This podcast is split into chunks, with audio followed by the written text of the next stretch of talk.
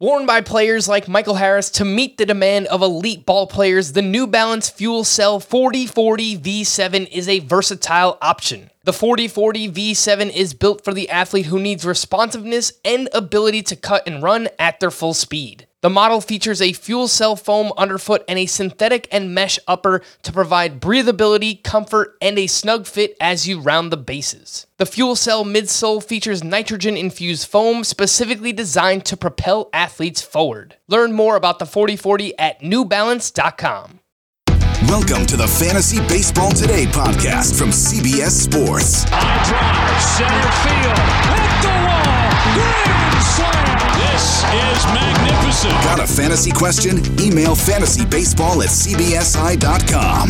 Get ready to win your league. where fantasy becomes reality. Now, here's Frank, Scott, Chris, and Adam. So much to talk about. Where do we begin? Happy belated Easter. Hope everybody had a great weekend and welcome into Fantasy Baseball today. Frank Stampfl joined by Scott White and Chris Towers. How was your fantasy weekend, guys? How you doing? How you feeling? I went to a Major League Baseball game. Actually, for the first time, I was realizing the other day since 2018. I didn't go to any games in 2019 because I was living in West Palm Beach and it would have been like an hour and a half drive to get to a Marlins game. So that was my first baseball game in almost three years. You went to Yankee which Stadium, is right? Nuts. I went to the Yankees Blue Jays game on Sunday, Saturday. I watched Corey Kluber pitch Meh. pretty poorly, Yeah, honestly. That's I fair. saw Vladimir Guerrero hit a ball hard. So, you know, He's been doing a lot of around. that. He's been doing a lot of that. What'd you think of the stadium in general, Doing a lot Chris? It's it's fine. It's nice. It's it's nice.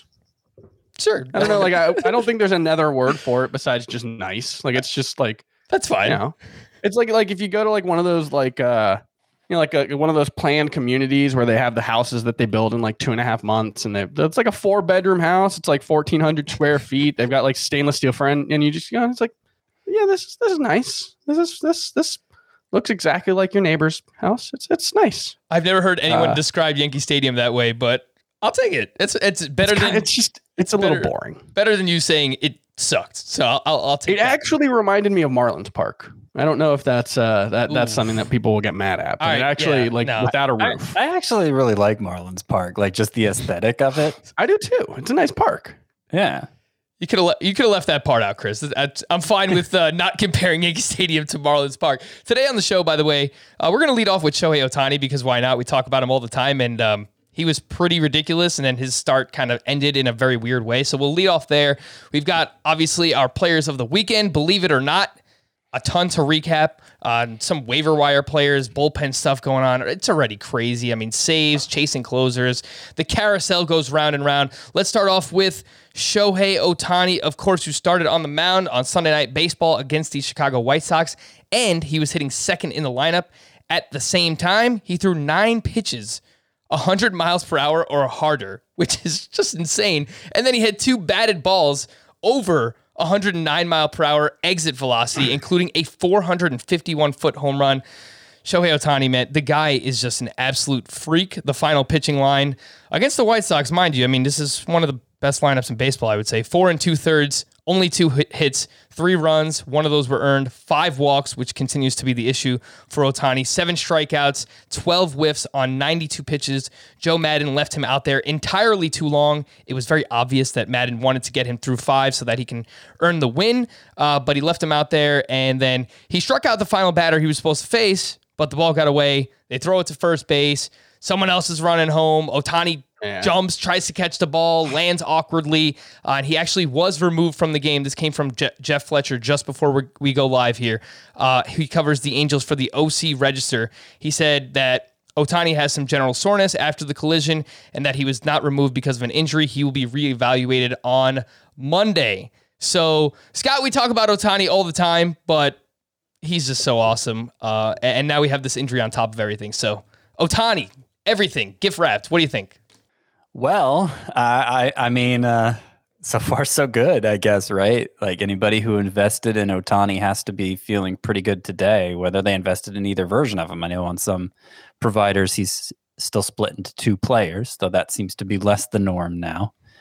you know, he hit the hardest ball anybody has all year, right? That home run he Second hit? hardest. second hardest. Okay, Yeah, he had the like. I think he has the sixth or seventh hardest, or highest uh, thrown velocity for a pitch this season, and the second highest batted exit velocity, which Yeah. is uh, It's ridiculous. it's silly. It's just ridiculous. You know, I was tweeting about this earlier too, and I think we have to find a way. I don't know who we, who we have to talk to at CBS. I mean, we're not the only site that has just one Ohtani, but I think we have to find a way. We're getting to the point where you have to be able to get his fantasy production for if he's doing both on the same day. There has to be a way to get both, right? Like, I don't know who we talked to, or I just I don't know side, why. but so here's and we had this discussion when he debuted, but I don't know why you would do that for Ohtani and not every pitcher who bats. And Sure. I would not want that for every other pitcher. well, when But that's universal going away. DH happens, when Right. universal DH happens, Sure, maybe yeah. Then it, it would be easier to justify because I do think you're you're kind of neutralizing the full value of Yeah. Ohtani I think that's fair. by by committing to only half.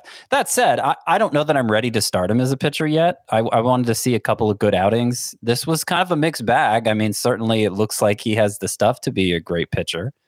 Uh, but the walks were an issue. He didn't go the minimum required for a win, even throwing 92 pitches. It, I'm, I'm not sure I'm ready to activate him as a pitcher. Love using him as a starter. But you know, the biggest thing is that he obviously started as a hitter on the same day he pitched, and he started the day before he pitched. He was in the lineup too. So the usage as a hitter going up is is I think probably going to be the most significant thing for his fantasy value. I don't know if in the long run it really makes sense to have him hit on the days he pitches because uh, when he comes out of the game as a pitcher, they have this.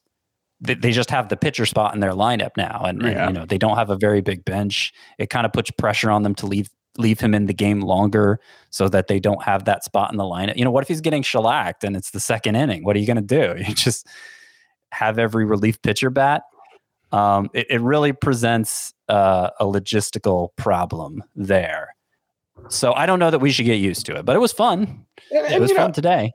it's a logistical issue that 15 teams have to deal with 162 times a year. So, you know, But they I carry think bigger you- benches in the NL. Yeah, I, I would think maybe they'll start like shuffling the roster, but you know, it might it might be worth you know the the juice may not be worth the squeeze or whatever the that saying is.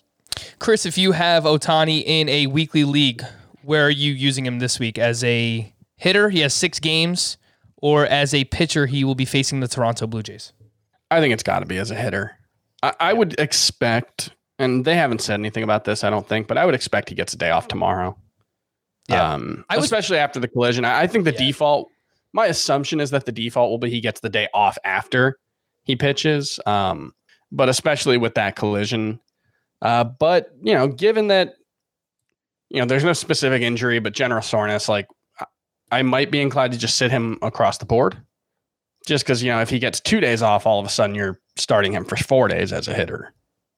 Yep. Again, that is uh, Shohei Ohtani. We'll wait to see the status on Monday, but the guy's just so fun. Let's get into our top players of the weekend. Oh my good goodness gracious! And see, I, see, hold on, Frank. What's see, up? you did it wrong what? because I'm not going with one of my top players from the weekend.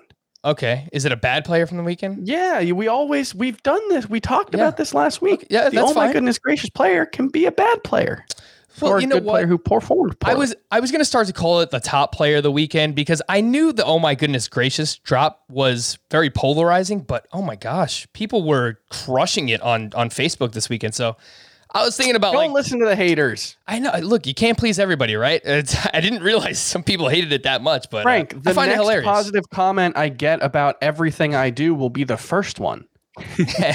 All right, Chris. So why don't you kick us off with your oh my goodness gracious player of the weekend, whether it was a great performance or a terrible performance? Uh, Chris Paddack. I, at least through his first start, he does not appear to have fixed any of the issues that he had last season. His fastball spin rate was still super low. He did not throw a single pitch that wasn't a fastball or a changeup. He did have 13 swinging strikes on 89 pitches. That's not bad, but um, I just I, I didn't find this to be a, a particularly encouraging start, and I was you know, I do have him on on a couple of teams, and um, you know, I'm definitely rooting for him, but you know, four innings, four hits, uh, struggled with control, three walks, three strikeouts. I just I didn't see what I wanted to see in the first start from Chris Paddack. I agree with you wholeheartedly, and and I was the Paddack guy, so I feel like I need to, uh, you know, take a stance on this one way or another. And the way that he finished spring as well, I I don't feel good about Chris Paddack right now, and No. he's he's not throwing his pitches with conviction. I watched post game interviews today. He just he doesn't have confidence. It's like a complete 180 from the pitch pitcher we saw in 2019, where he was just overly confident, and he was just like every time he went on the mound, it just you felt like he was going to dominate. He was cocky. Yeah, like to you know, a- almost to a fault, right at times. But um, I just I don't see that pitcher right now. I will say uh, he's at Texas this week, so I'm inclined to leave him in the lineup. Although Yeah, I'll still start him. they just had a But crazy weekend with the Royals where they just scored a ton of runs. I still don't think their lineup is going to be that great, the Rangers, but uh, I'm going to leave Paddack in for that start. But that's really one where, okay, if if he doesn't show me something against the Rangers, then after that one, we, we might be talking about, you know, he's more of a matchup play. So uh, I agree with you. I agree with you wholeheartedly. I'm, I'm a little worried about Chris Paddack right now. Scott, your oh my goodness gracious player from the weekend. Well, 10 minutes in, I, I should probably bring up Yermin Mercedes. yeah, that was the other one. Yeah. Uh, the unexpected DH for the White Sox. We never mentioned his name once in spring training. I don't think he had a single home run in spring training. Numbers weren't particularly impressive. I had never heard of him. I'll be perfectly honest. I had never heard of Yermin Mercedes, but he went five for five in his first start uh, on Friday, and then he went three for four the next day with uh, two doubles and a home run during that stretch. On Sunday, 0 for 3 with two strikeouts, but whatever. He started three games in a row at DH, lefties, righties. And uh, you look at his minor league numbers, considering he's uh, 28 years old, uh, very impressive. The minor league track record is very impressive for Yermin Mercedes.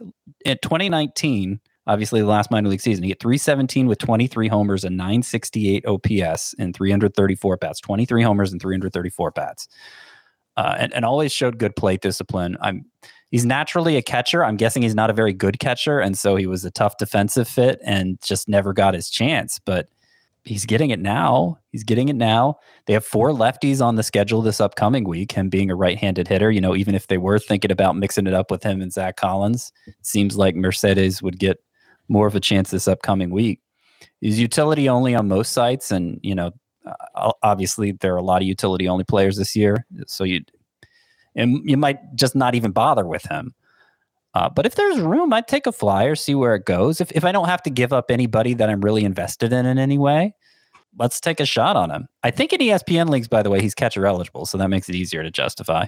Yeah, yeah. We actually received a question from Jeff in Cedar Rapids regarding Yermin Mercedes, and he said he's catcher eligible in both leagues that he play that he plays in, and he was curious where would you rank him among catchers. I think his lineup and at bats make him quite a pickup, but I'm willing to listen as to why I might be wrong about that. So Look, it's easy for me to stick him in the top 12 at catcher right away.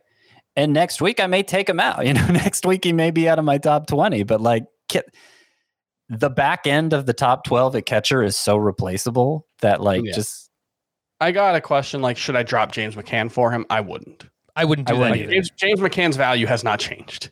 Yes. Uh, I'm thinking more like Sean Murphy. Yeah, yeah, yeah. Danny Jansen, those guys. Yeah. Yeah. I, I do want to stress, like, I don't think Mercedes is must add. There were some leagues where I just didn't have anybody I could justify dropping for him, or I already had that utility spot full, and like I didn't want to carry a second utility only guy with playing time questions on my bench. You know, uh, some examples. Somebody was asking, should I drop Andrew Vaughn for uh, Mercedes? And of, of course not. Of course not. Uh, I don't care that Vaughn sat out two of the first three games. Or is it two of the first four? Did Two they of the play four first- games first this four. weekend. yeah, two of four. Two, two of the first four. Yeah, I mean, I was going to say when you know Frank said this is one of the best lineups in baseball, and it's like uh, Billy Hamilton's starting tonight. I it should think be. this is actually not that good of a lineup been right some now. Weird decisions by the one Yeah. managing the lineup, but you know, it's a long season. I think he'll. Yeah. I think La Russa will settle into uh, some routines that make sense. All right, so don't believe it. Yermin your mean Mercedes is not a must-add player, but if you wanted to take a flyer and you have someone expendable, you can add him, but you don't have to do it. Uh, my oh my goodness gracious player of the weekend, Jose Berrios. I don't want to overreact because I am I am a little notorious for doing this, but Berrios at the Brewers in Miller Park, six no hit innings, 12 strikeouts, zero walks, 18 whiffs on 84 pitches, including nine on that curve slurve pitch that he has. Fastball velocity was on the rise again. So this is now two years in a row. The fastball velo is is rising. In 2019, it was 93.1 miles per hour on the fastball. Last year, 94.5. And in his first start, it was 95.3. I will point out that on opening day, I mentioned uh, it was a little bit higher for Kenta Maeda and Brandon Woodruff as well. So I don't know if there's something going on in Miller Park, but the velocity as of now for Jose Berrios is uh, is up, and he just looked absolutely phenomenal. I always thought there was a chance that he can take that next step and put everything together. He hasn't ever really showed it. He's been like a high threes ERA kind of guy, 1.20 whip, a strikeout per inning, which is fine. It's just, it was never like an ace type standout pitcher for Berrios. So, believe it or not, what do you think, Chris? Jose Berrios is an ace, a top 12 starting pitcher. I mean, I don't want to like, I don't want to be boring, uh, but I'll just say across the board that my answer to all of these is probably going to be I don't believe it. That's boring. Uh, because it is one start. Yeah, I, I had Berrios as uh, my number 17 starting pitcher in points leagues. And No, you didn't. You just changed Yeah, that right. You just changed that right now. no, I had that in 24 in Roto. Points, he's a he's a really good points league. No, he's he- he's he- among the league leaders in quality starts over the past three seasons. Yeah. But no, I, I don't think there's any reason to significantly change your view of Jose Berrios right now. Like it was it was good to see. You know, the velocity being up is is very good to see. The spin rate was up. Um, you know, those are all good signs, but it's it's one start. And He- if Jose has- Berrios' career has been defined by one thing, it has been an, an inability to string together enough of these starts to overcome uh, to, to make the leap that I think we all see as possible. I, I will say if he if the velocity is up and he's averaging 95 miles per hour, I, I think that makes it much more likely for him to enter ace territory than ever before. An extra an extra tick on the fastball. And of course the command. I mean, last year he struggled with walks, which we're not used to seeing from Berrios, but no walks in his first start and obviously 12 strikeouts is is a pretty good uh, is a pretty good start there for Berrios. How about on the other side? Scott mentioned I mean Corbin Burnes nearly went you know, toe to toe with Berrios in the start. Uh, the one hit, the one earned run he allowed, of course, was a home run to Byron Buxton. Shout out to Chris. Uh, but Corbin Burnes, six and a third, one hit, one earned, zero walks. Also key for Corbin Burnes. 11 strikeouts, 17 whiffs on 87 pitches. He threw 42 cutters that apparently averaged 96 miles per hour. His cutter averaged 96 miles per hour. Corbin Burnes. Yeah, definitely the pitch selection for Burnes was interesting. Cut his cutter becoming basically his primary pitch and gaining three miles per hour. It may have been a hot gun situation, Frank. It may have. No, I, I think that one's more likely to have been just like maybe a classification error, maybe some forcing. maybe I, I did wonder that too, since the cutter usage went up and the velocity. Uh, Yeah, but, that'll just the fact- happen- just the fact that'll that happen in the first few starts. Berrios and Burnes both saw a jump in velocity. I don't know. Some people were trying to claim that. I, I don't know that I believe it, especially since it's not. I mean, it is Statcast data, right? But you know, good start for Burnes. Nice to see him go more than six innings right away. It was only 87 pitches, but nice to see. And uh, I think he's going to be a good one for you for as long as he lasts. he's filthy, man. I mean, his stuff is just it's nasty. It's just how how many innings is, is Corbin Burnes going to throw this year? They said before the season they're hoping to in, in- increase all the Brewers starting pitchers by 100 innings pitched from last year. That would put Burnes for somewhere around 160. I don't know if the Brewers are in the thick of the NL Central race. Are they really going to shut him down? I don't know. I guess we'll find out because uh, I do think Corbin Burnes is, is very key for that team and their success. Uh, before we get to some news and notes, a week unlike any other is finally here. The Masters returns to Augusta National, where Dustin Johnson will defend his green jacket. Go join the First Cut Golf podcast, where the entire crew is previewing this year's tournament. From storylines to picks and even daily fantasy advice, the First Cut has you covered. The First Cut Golf Podcast is available wherever you are listening to this podcast. So please go check it out. They do fantastic work over there. News and notes the Nationals are seems like they're finally getting this COVID situation contained and under control. Their weekend series with the New York Mets was postponed. Monday's game against the Atlanta Braves has been postponed.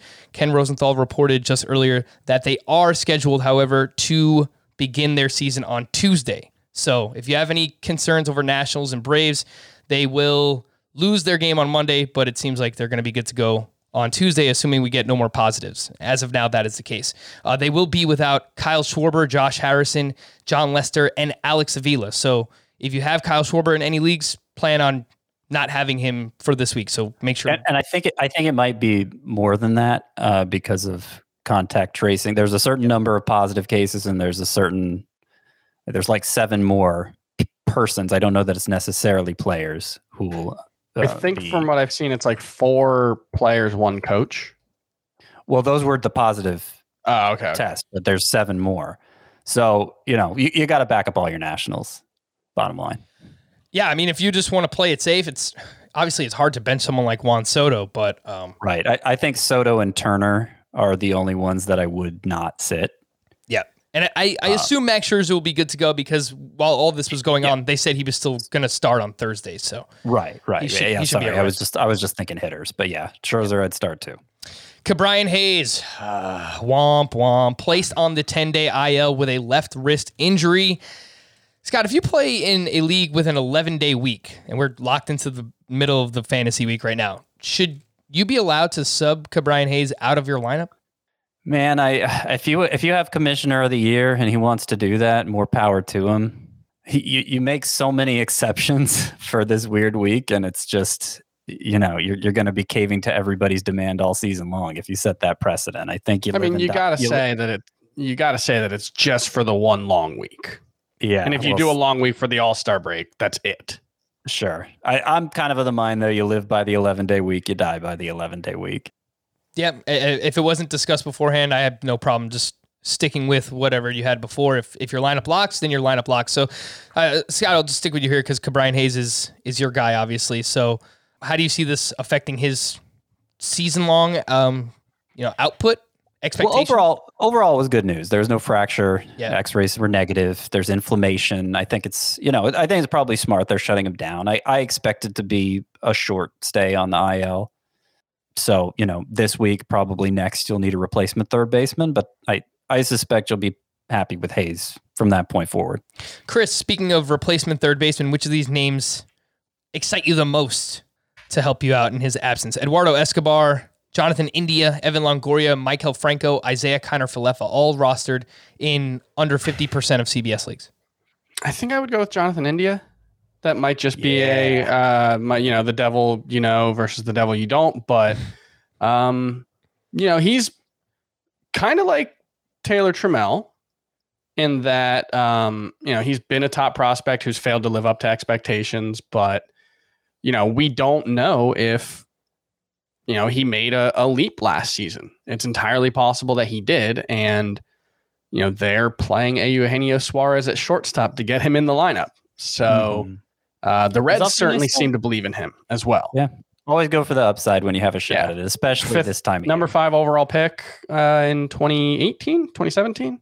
Mm-hmm. Um, good plate discipline, potential for 15 homers, 15 steals. Uh, I think India is the way to go. Yep. Jonathan India, he has five hits in his first three games of the season and looks like he will be playing every day for the Cincinnati Reds. Elieser Hernandez left Saturday start with biceps inflammation. And uh, it's bad news for the Marlins because Sixto Sanchez has the shoulder injury he's dealing with. So it seems like they're going to be really cautious with Sixto. And, and now they have this uh, Hernandez injury as well. Josh Donaldson landed on the IL with a right hamstring strain. Remember, he hurt himself on opening day. We didn't know exactly the extent of it. Now he lands on the IL. Not really surprised there. Luis Arraez was leading off on Sunday. He reached base five times. He went three for three with two walks. He is still just 27% rostered on CBS. As of now, only second base eligible, but he could gain that third base He's eligibility. probably two games away from third base for eligibility, right? I think he started one of them at left in left. Field. Yeah, but he moved to third base Okay. and, on opening day. Okay. That was they they brought in Jake Cave at, at left field. So They caved and brought in Cave. I think Arraez is probably two games. I'll I'll look it up. That we should have a tracker that I'll I'll track down. Fair enough. Tony Gonsolin with the Dodgers went to the IL with shoulder inflammation. He was in the bullpen for them anyway. So, I mean, it's unfortunate, but uh, would have been worse if he was actually in their rotation. Tim Anderson exited the game on Sunday night with a tight left hamstring. He was replaced by Leury Garcia. Chad Pinder was diagnosed with a left knee sprain and will undergo an MRI on Monday. And this one's really interesting. I want to know your thoughts on the situation because I had Joakim Soria in a few of my leagues, and they said right before the season started they weren't claiming a closer. They, you know, they weren't naming one. Whatever. Uh, Soria came into pitch on Sunday in the eighth inning. The D backs were up three to one at the time. He was facing the heart of the lineup. He recorded two quick outs and then he hurt his calf on a play where he was covering first base. He went on to walk the next two batters. He was then relieved by Kevin Ginkel, who recorded a strikeout on three pitches and he looked pretty good. And then Chris Devenski came in in the ninth inning. Uh, he did allow a home run to Fernando Tatis, but ultimately picked up the save. Scott, how are you feeling about the Diamondback situation? Not great, Bob. I kind of think that if they if they wanted to leave Ginkel out there, they could have because he only had 3 pitches in the eighth. So this Devenski appearance kind of seems like it was premeditated, in my opinion. Well, yeah, and they used Crichton earlier in the game too, Stefan Crichton, and then still brought Soria in for the eighth. Maybe it was just because it faced the heart of the order, but now that he's hurt, it's kind of a moot point anyway. I, I think it's possible he wanted Devenski in there all along. Um, the the Diamondbacks. Like I, I don't know that I don't know that he has really staying power in the role. His velocity was actually down in the appearance. He served up a long home run to Fernando Tatis. I I made I put in a modest bid for Devenski in leagues where I'm desperate for saves, but I was putting I was prioritizing him behind like Cesar Valdez Yeah. of the Orioles who got their first two saves. Uh, I was prioritizing him probably Devenski probably on equal terms to Wade Davis. who Remember, got that two out save on opening day because Greg Holland was having troubles. We haven't really seen any indication who the Royals closer is since then, but that's about the level I was valuing Devenski. Yeah, I Yeah, put him I. I put him in that same tier as like a Bryan Garcia who picked up a save over the weekend. Uh, Gregory Soto got the save on opening day, and then Garcia got the save on it was either Friday or Saturday. So I was kind of viewing Devenski in that same uh, that same light. And I will just point out 15 team roto league that I play in the NFBC main event. Closers go for a lot of money in this, so don't go out and spend like 10 or 11 There was some percent. insane bidding in mine. Yeah. Oh my God, Chris Devenski went for $113 out of a thousand dollar fab budget. I think So, it went for more than that in mine. There were a few. it was insane. These, Yeah. these people blowing their blowing their budgets. do not spend eleven percent of your budget on uh, on Chris Devenski. I actually got Kevin Ginkel for seven dollars, so less than one percent. So I am uh, speculating there. Let's. Wow. What's up, Julian Merryweather went for 420 in my TGFBI. Oh, so we got to bring. Let's. Can we talk about him now? Because I feel like him and uh, Mercedes Yeah, that's what I are was I was probably gonna. biggest- But Let- Let's yeah. do it. I got Cesar Valdez for 81. Well, let's jump right into these believe it or not. And believe it or not, Julian Merryweather is the Blue Jays closer. You mentioned how much he just went for, Chris, in your it's a 15 team roto league, so people are a little bit more desperate for saves there. Uh, he went for 33% of someone's fab budget in my main event. So, Chris, what do you think? Is he the Blue Jays closer? No, no, I don't think so. You're not believing. I don't know if they I don't know if they have a closer, but um, he got the first save in extra innings. Jordan Romano was being used as the closer. Uh, he came in in the top of the ninth of a tie game. The second one, Jordan Romano came in to face one, two, three in the Yankees lineup in the eighth inning, and then Merryweather got the save in the ninth. And like, I saw people on Twitter like, "Well, Merryweather looks better," and like, dude, it's two outings. I don't care who looks better. Like that, that doesn't mean anything to me. He could come out and walk three guys in his next outing. Um, so no, I would say it is more likely that uh, Romano gets the next save than Merryweather. But I'm not going to say it's not possible that Merryweather gets the next save. I, I I think that's a fair read on the situation. It's it, it makes sense and it, it may be right. I have a different read on the situation, and it, it's just a matter of interpretation at this point because we don't really know. I think Merryweather has come in with so much sizzle and has looked so overpowering.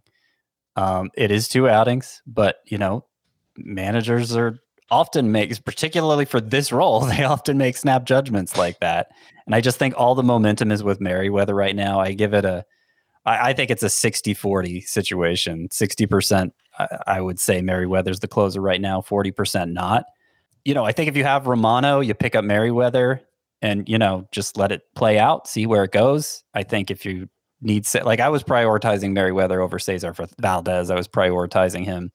Sure. You know, in the shallower leagues, I, w- I was giving Melancon. I was taking Melancon, Mark Melancon over Merryweather, but I was even putting Merryweather over somebody like Hector Neris in those shallower leagues, uh, just because I like the upside so much. But if push came to shove, I think I would drop Romano for Merryweather. If I was forced to do that, that's literally the only guy I could drop for it. You're for, you're, you're you're forcing me to make that judgment call. I have to go one way or the other. I think I'm doing it yeah. because uh, somebody else is going to pick up Merryweather. I'm not totally sure somebody else would pick up Romano. Yeah, I mean, it's not like Romano's been bad. He hasn't. No, he hasn't. He hasn't. Like Merryweather I mean, wrong. has. I'm just I, I just have to you know it's no, it's I get that. I, I just yeah, like I think Romano should be picked up if he gets dropped immediately, is what I Sure, would say. I agree. I agree. He should. I just think it's less likely he will be than that Merryweather will be picked up right now. And you know, you know, I, I legitimately do think it's a sixty percent chance. We're just going to run with Merryweather. He's done it great twice so far. Let's not Mm-hmm. mess with it. You know. Yep. And, and Romano was used in the eighth inning to face the top of the order on Sunday in a three to one game. And then uh, Merryweather had a perfect ninth inning. He had two strikeouts and picked up his second save. He is only 21% rostered on CBS leagues. And yeah, I'm closer to you, Scott. I mean, if you have to make the call, Romano or Merryweather, I, I'm leaning Merryweather right now as well. I would just, if you play in a roto or headset categories league, I would try my best to hold both. I know it's, I know it's tough. Try to add Merryweather and keep Romano on your team, but uh, if push comes to shove, I would actually drop Romano as well. For Julian Merryweather, believe it or not, we mentioned his name, Chris. Do you actually think Buster Posey is back? Uh, no, no, he's not going to win the National League MVP. Um, so no, Buster Posey's not back. Or do you mean back as a top 15, top 12 catcher? If that's what you mean, yeah, I think he totally could be. Yeah, I mean, back to being a viable fantasy option at the position. Absolutely 100%. You believe I, it? I he is halfway to his 2019 homer total. He is less just about a third of the way to his 2018 homer total. And I mean, we're talking about a guy who has never seen the like plate discipline slip. That's never not been there for him. What hasn't been there has been the ability to drive the ball over the last couple of seasons. And he was dealing with a hip injury. Uh, he got hip surgery after the 2019 season, took the 2020 season off. I think that could only be good for him. So, uh, yeah, I was drafting Buster Posey, and sure, there's there's definitely some uh, what's the what's the term confirmation bias there because I liked Buster Posey coming in, but you know he's done everything you you would have wanted to see Yep. so far. He had two hits over the weekend. Both of them were home runs. And it reminds me a little bit of the Salvador Perez situation from t- two years ago, Chris, where Sure. Perez was out the entire year and then he came back last year and he was awesome. I'm not saying Buster Posey's going to be that good, but I mean, for these older catchers, you, take a whole year off. I think that can help and you can come back a little bit more rejuvenated. So I'm. I'm with you on Buster Posey. I think he's eh, not top 12 yet, but probably like just outside of it and you know I, I think he does have some he does definitely have fantasy viability. So I, I am i am believing this one. Scott believe it or not john means business whatever that means Did I come up with that? Was I was I the originator of that? Because now were. you see it everywhere. i think you were because the first time you said it i, I almost fell off my chair i thought it was hilarious It was like in December, right? When we had uh we had a guest on. It was uh it was alex fast actually I thought it was I thought it was Jennifer um can't remember her last name. Anyway. Piacenti. Yeah, that's it. Yeah. Might have been. Um anyway. Does John mean business? I don't I'm not ready to say that. Obviously, uh, I was very high on him coming in. A lot of it had to do with his velocity. His velocity was actually down in this start. Um, now it was a 37 degree temperature start. And most of the pitchers we saw pitch in those conditions over the weekend saw a comparable two mile per hour plus drop in velocity. So maybe that entirely explains it. Some pitchers, by the way, were fine. A couple of them, Eovaldi, Nathan Eovaldi, had their normal, and, and I think another guy had their normal velocity. But I mean, he looked really good. His changeup, John Means changeup looked better than ever. He got 14 swinging strikes. He threw his changeup more, and it it was more effective than I, I think it's as effective as it's ever been anyway. Uh, and we know he has great control. I think he only had one start where he walked more than one batter last year. I think he certainly is must roster.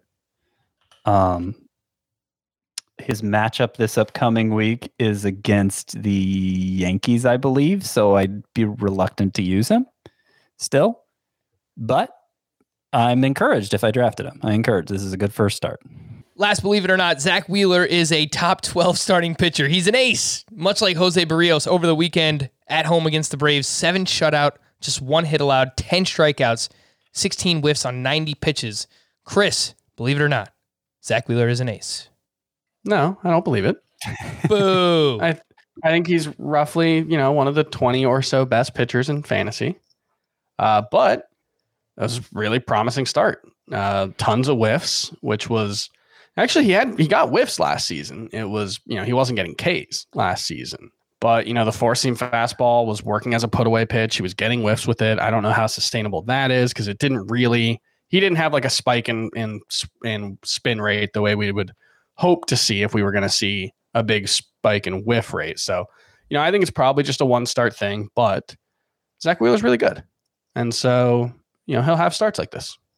Yes, he certainly will. And the fastball velocity and slider velocity were both up Yep. between half a tick and a full tick. So uh, you like to see that. I mean, guys throwing like 90, 91 mile per hour sliders. It's just awesome. Awesome to see from Zack Wheeler. If you were watching on the video side, don't go anywhere. If you are listening to the podcast on audio, we're going to take a quick break. But when we return, we will hit the waiver wire here on Fantasy Baseball Today. Homes.com knows that when it comes to home shopping, it's never just about the house or condo, it's about the home. And what makes a home is more than just the house or property, it's the location and neighborhood. Homes.com offers in depth neighborhood guides with detailed video overviews, comprehensive narratives, and unbiased information from a multitude of sources. You thought we go in depth with player analysis on fantasy baseball today? You haven't seen anything yet. Each listing features comprehensive information about the neighborhood, complete with a video guide. If you have kids, it's also schools, nearby parks, and transportation options. When looking at local schools, they offer test scores, state rankings, and student to teacher ratio. They even have an agent directory with the sales history of each agent. That's why Homes.com goes above and beyond to bring home shoppers the in depth information they need to find the right home. So when it comes to finding a home, not just a house, this is everything you need to know, all in one place. Homes.com. We've done your homework. This episode is brought to you by Progressive Insurance. Whether you love true crime or comedy, celebrity interviews or news, you call the shots on what's in your podcast queue. And guess what? Now you can call them on your auto insurance too with the Name Your Price tool from Progressive. It works just the way it sounds. You tell Progressive how much you want to pay for car insurance, and they'll show you coverage options that fit your budget. Get your quote today at progressive.com to join the over 28 million drivers who trust Progressive. Progressive Casualty Insurance Company and Affiliates. Price and coverage match limited by state law. So we spoke about Michael Taylor after opening day. He had a big game, uh, and he continued to have a big weekend, as did his teammate Kyle Isbel. Uh, Scott, the roster percentage for Michael Taylor right now is 24% on CBS. What should that number be? It should be sixty-four percent. Does he need to be owned in three outfielder leagues? He doesn't need to be on in three outfielder leagues. No, I think he needs to be on in five outfielder leagues. But three outfielder, you know, just it just depends on your need. I would guess in three outfielder leagues, I can find somebody on waivers I'm more interested in at that position than Taylor, who obviously has a long track record of being a poor plate discipline guy. You know, three outfielder leagues, those tend to be head-to-head points leagues. Uh, so keep that in mind. But Would you rather have Taylor or or Michael or sorry, Taylor or Taylor Trammell? I would Michael rather have Taylor Michael or Taylor. Taylor? I would rather have Michael. Taylor. I mean, they're both. You know, I think that I think the expectation of failure is high for both of them, but so far Taylor's succeeding after a very strong spring where he made some changes that might improve his his uh, overall profile. So, yeah, I'd I'd go with Michael Taylor over Taylor Trammell. I agree with that take too, and I like Trammell quite a bit, but man, I, am really liking what I'm seeing from uh, Michael Taylor, who moved up in the lineup on Sunday. He was batting sixth for the team. Hunter Dozier continued to be out with a thumb injury that he's suffering from. Chris, which one of these Texas Rangers hitters are you more interested in? Nate Lowe, who went two for four with a three-run home run off of. Unfortunately, my guy Brady Singer on Sunday, it was 113.9 miles per hour off the bat for Nate Lowe. He has five hits and nine RBI early on. He's just 26% rostered.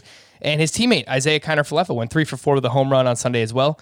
23% rostered. Which one do you like more? Well, in Yahoo, Kiner Falefa for sure. He's a must roster That is- catcher. that is true.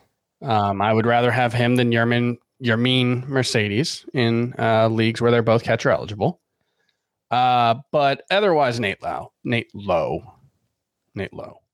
Um, I think this was a new career max exit velo for Nate Lowe. Um, and he's always had power. You know, the he got caught up in the Rays. Uh, you know, just kind of not wanting to play him every day. The Rangers, you know, they don't exactly have a lot of guys, so they'll they'll probably give him uh, a lot more leash. And um, I think he DH'd on Sunday as well, right?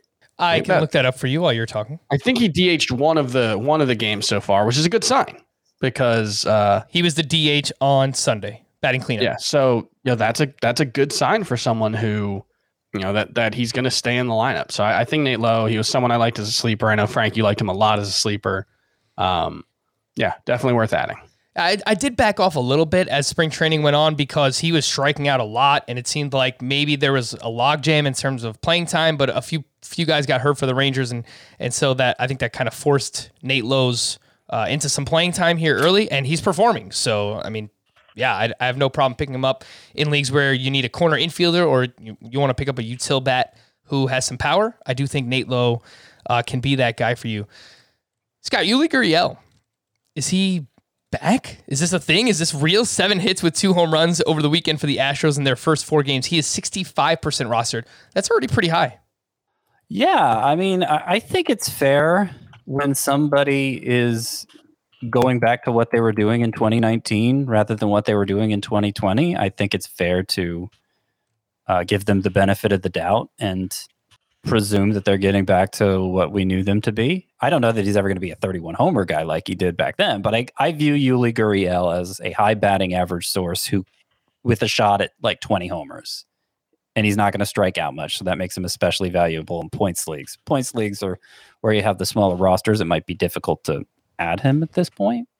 But I think he's. I think it's more likely than not. Yuli Gurriel has a strong season, much stronger than 2020. Would you rather have Gurriel or Nate Lowe? I'd rather have Gurriel.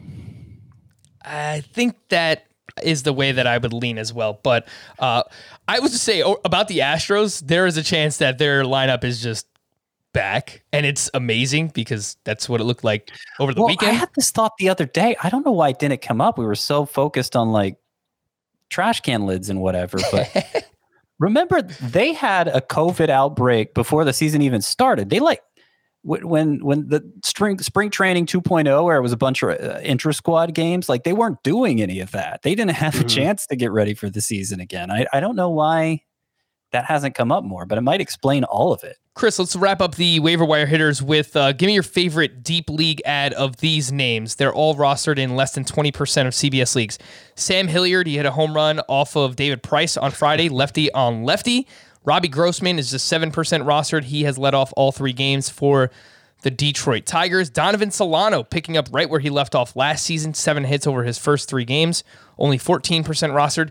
Cedric Mullins has led off each game for the Baltimore Orioles. He went five for five on Sunday. He has nine hits in three games. Uh, does have a little bit of speed as well. So between Mullins, Donovan Solano, Sam Hilliard, and Robbie Grossman, which one do you like most? Yeah, I do want to check something on Cedric Mullins. Um, so he apparently, I, I believe, gave up switch hitting.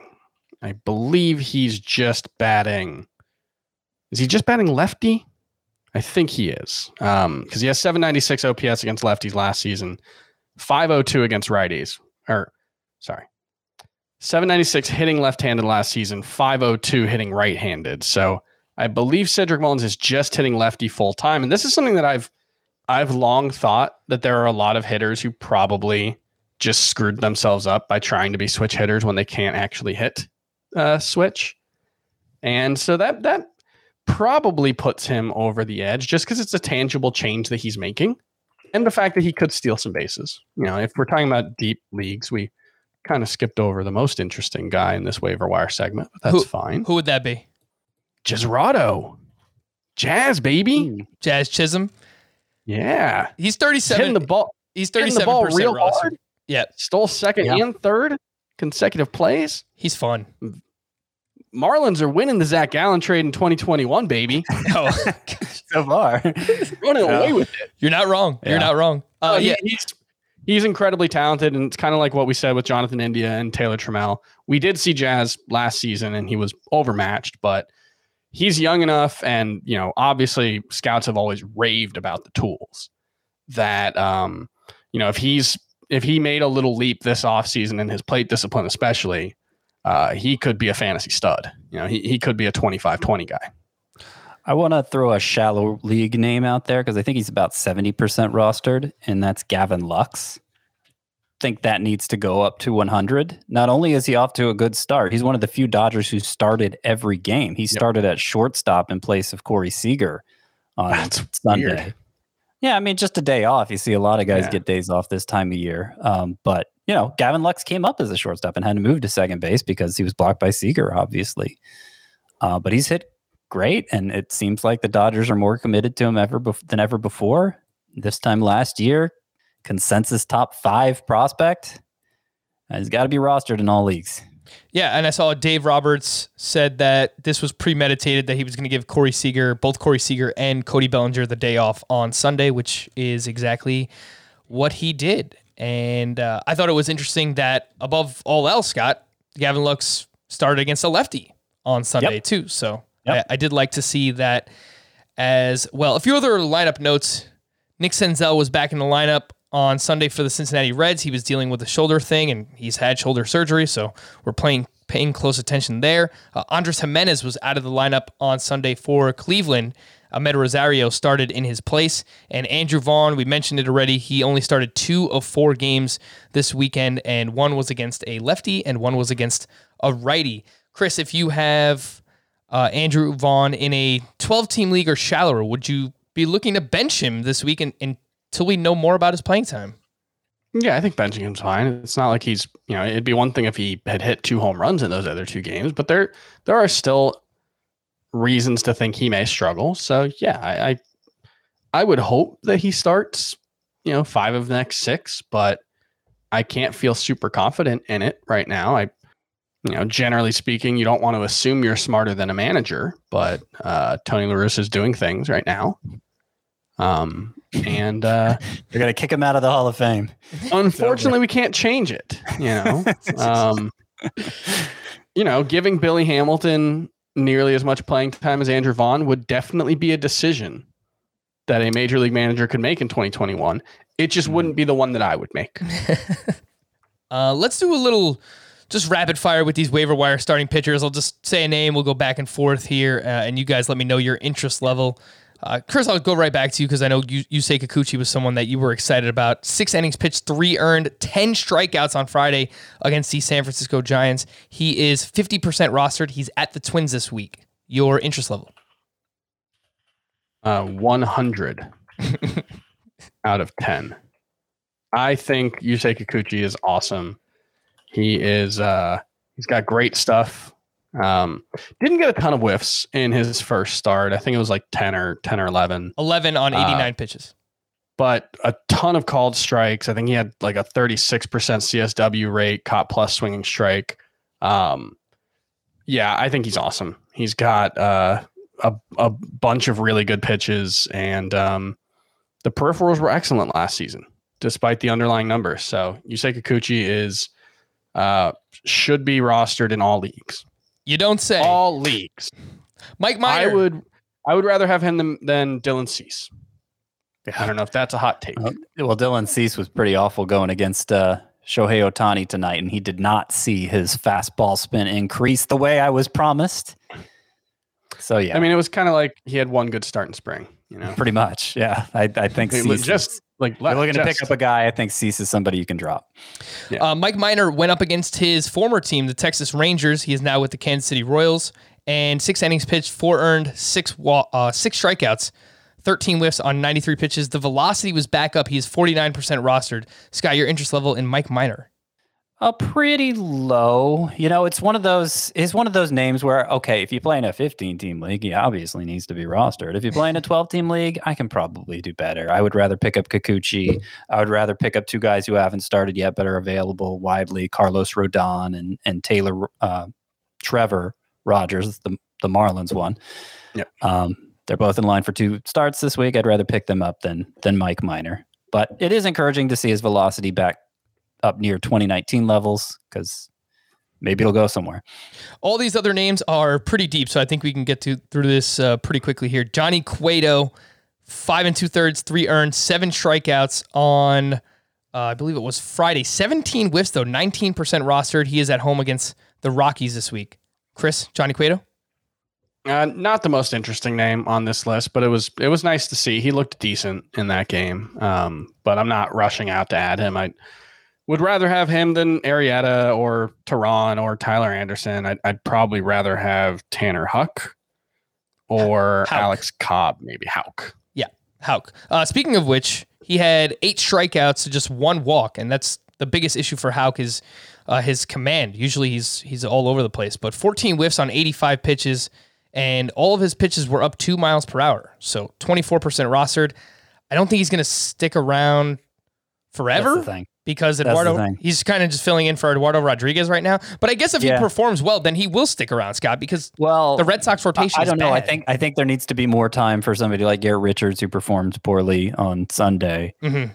Uh, there's not there's not somebody who they're not the Red Sox aren't invested in in some way. There's Nick Pivetta. Maybe he'll be good. Maybe he won't. I think somebody has to actually lose the job before they can get Houck in full time. So I wasn't I wasn't investing much in Houck this weekend, though I do like I do like uh, the skills. Uh, Jake Arrieta went up against the Pirates this weekend. Six innings pitched, one earned, five strikeouts. He only had six whiffs on 84 pitches. He is 67% rostered. His next start comes this week at the Pirates. So I think he's, you see that roster rate that high because people are looking to stream him against the Pirates, which I think think makes sense, but doesn't have a ton of upside outside of that. Yeah, f- a guy who clearly doesn't have much left. Uh, I think his velocity was, I can't, uh, was it down a little? It was right around where it's been, so it wasn't like Yeah. there was anything super impressive with with what he did. Only six whiffs. I know it's the Pirates, but this feels like one where the the team tees off on him, seeing him the second time in a row. I know the Pirates might only have like three guys who have tees, but still. Uh, I would think it's going to be worse for him the second time around. It, it might. I mean, no Brian Hayes. This They're gonna look. They're gonna score runs at some point.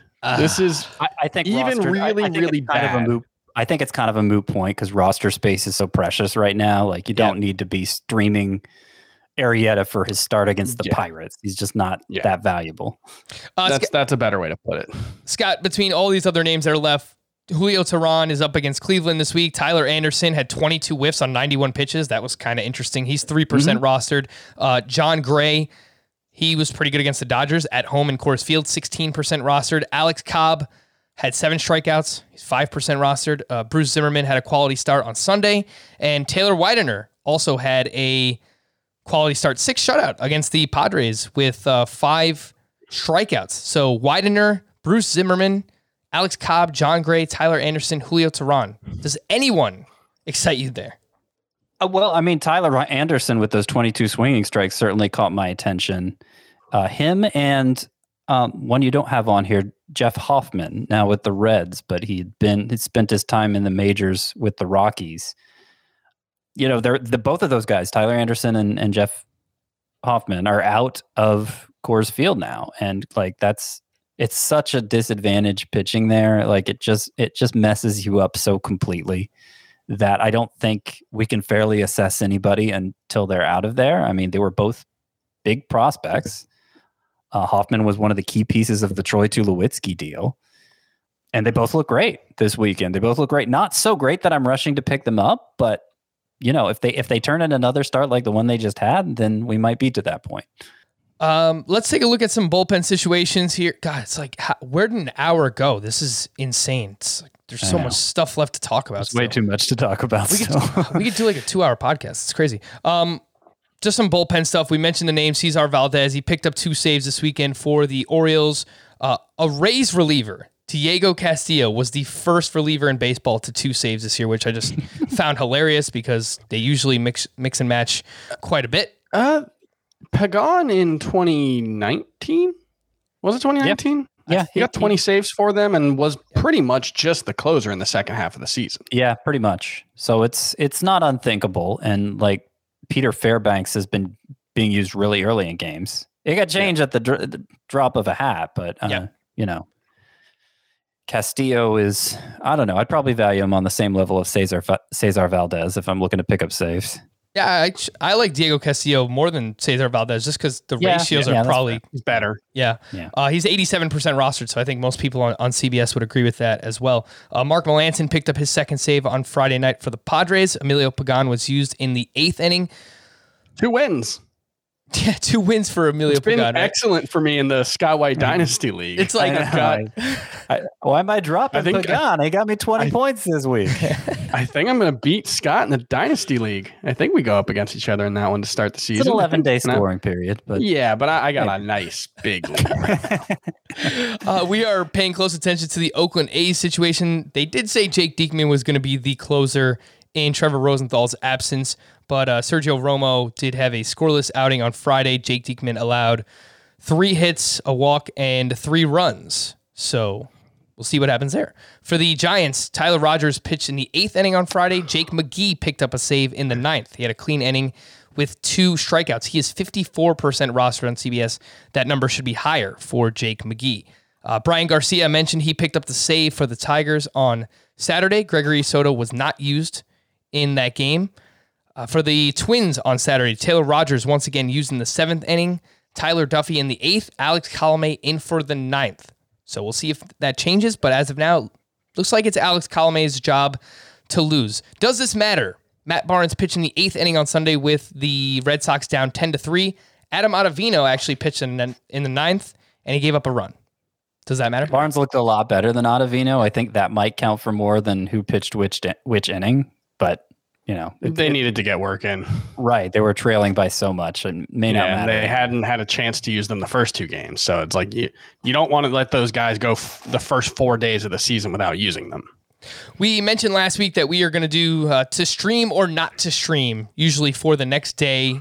If you play in a daily league and you want to pick up a starting pitcher, all of these pitchers are available in less than, uh, they are rostered in less than 60% of CBS leagues. So we'll just run through the list. Trevor Rogers. Can I, can I drop another bullpen note real quick? I know there's Sure. probably a million things we missed, but Nick Wittgren on Saturday pitched the seventh inning and allowed three earned runs. We'll see, but don't don't don't don't toss out James Karinchak just yet. Emmanuel. I mean, Clase has looked Clase has looked dominant. Yeah, Clase pitched in the ninth inning on Sunday with the with Cleveland up nine to three. I I think Clase might have had today the six hardest thrown balls in the majors this season. All six of them. Yeah, it's pretty impressive. Uh, any other bullpen notes, Scott, that you wanted to hit? That, just, that one just happened to catch my eye. Uh, alrighty. To stream or not to stream for Monday, Trevor Rogers versus the Cardinals. Yay or nay? To not stream, to add in all leagues. So you would just add him, but so not- yes, to stream. Okay, fair enough. Carlos Rodon, is that a yes at the Mariners? I, I mean, look, I'd rather not have to start him. It, particularly if you're talking a daily league versus a weekly league where you're considering, oh, he's got two starts this week. But, you know, you could do worse. Matt Shoemaker at the Tigers. you know, he's closer to to a yes than a lot of the guys you're probably going to name, but probably no. Steven Matz at the Rangers. Same thing for him. Logan Allen versus the Royals. Uh, probably about Shoemaker's level. Justus Sheffield versus the White Sox.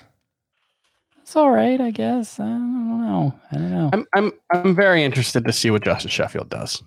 Um, I've gotten him in a handful of leagues, and uh, I don't like relative to streamers. I, I think he's fine. Uh, Jose Quintana versus the Astros. Nah, Michael Wacha at the Red Sox. nah, No, Uh, Trevor Williams, no. Adrian Morejon versus the Giants. nah. Brett Anderson at the Cubs, no. All these other guys are pretty bad. Does anyone on this list excite you guys? It's a bad Oh. week for two star pitchers, so I would guess that most of the pitchers going tomorrow are pretty bad. Yeah, it's so a couple. I do want to point out a couple. Um, two Sparps, Luis Garcia and Jose De Leon. Um, I'm starting them both in the uh, podcast points league. So you know, in, if you're in a head-to-head points league, That's yeah, that was basically just I, I saw that they were in the rotation and might get two starts in in that week. So okay. All right. yeah, they're RP eligible. And I want to see what Mike Foltynewicz looks like. Uh, the velocity wasn't all the way back in spring. He was topping out like 95, 96 instead of 97, 98. But uh, he was a very effective pitcher for a couple of one year. Uh, but I want to see if he can get back to that level. Um, yeah, I think the, He's another guy who I've got cheap in, in a couple of deeper leagues. The enthusiasm over him this spring was a little odd, considering. there was a million other things that happened this weekend, but if there's just one or two things that you guys would like to highlight or that we haven't mentioned because we didn't really talk about any of the higher end players today we really focused on like waiver wire stuff but uh if there's anything that you guys would like to highlight that you noticed from the weekend now is the time Yeah. to do so Uh, I just pulled this information. I was wondering. Um, we talked about the uh, the report about the juice ball and the effect, or the new ball and the effects that that might have um, based on spring. And at least for the first weekend, it has been consistent with the results of the the Ringer study from spring training. The exit velocity does appear to be up. Um, over the I compared the first weekend of the 2021 season to the first weekend of the previous five seasons, not including 2020 because that was in July, and it's just you know throw that out. Um, the rate of batted balls hit over 100 miles per hour with an, a launch angle between 24 and 32 degrees ha- is higher than it ever has been uh, in this sample. So more balls with that exit velocity and launch angle, and they are traveling uh, less distance than they ever have before. In 2019, batted balls between 24 and 32 degrees of launch angle with 100 miles per hour of exit velocity in the first weekend of the season uh, traveled an average of 405 feet. This year, they traveled 393 feet. And so that is consistent with what um, you know the Ringers study suggested, which was that average exit velocity would be up, uh, but balls would not travel as far as they would have given the same lo- uh, average exit velocity. The the net effect was that home runs should be up. Um, I don't think that's been the case so far, but the strikeout rate this weekend was 25.6%, at least heading into Sunday. I don't know what it is after Sunday, but that is, uh, you know, small sample sizes all around. But that's another thing that they expected with, uh, you know, a ball that had more drag is that it would increase movement and increase strikeouts. So the early returns look like what um, what was hypothesized at least, which could lead to lower batting averages and, and more home runs again. nice yeah no it's definitely right. interesting stuff and something i think we should continue to track scott All right, I'm going to be real quick with this. I promise. Corey Kluber, 89.4 on his fastball Saturday, down two and a half miles per hour, was throwing a lot more breaking balls, was taking an old man approach. Not feeling great about him right now. Zach Eflin, four hit the Braves, eight strikeouts, was very efficient over seven innings. Seems to have a curveball now that uh, is going to go with the, round out his arsenal really nicely. I'm excited to see what Zach Eflin can do. Tarek Skubal still threw 60% fastballs, threw only four of that split change he had supposedly been working on. Um, and uh, yeah, not not feeling a bit as good about him anymore. Domingo German, I don't see anything to worry about there. Gave up a couple homers early, but uh, his stuff looked fine. Um, and then I'm going to say that Sean Manaea, his average fastball velocity was the highest it's been since 2017. The results weren't good, but that is an encouraging sign for him. And I think that's it.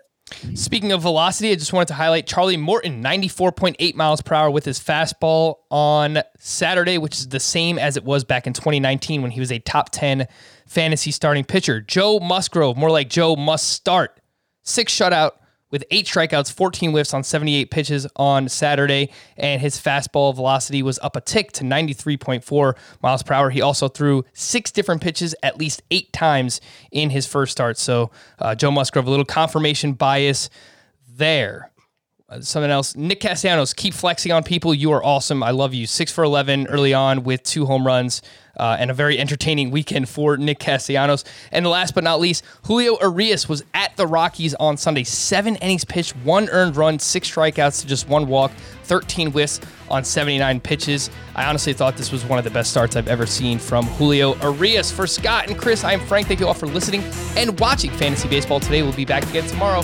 Bye bye.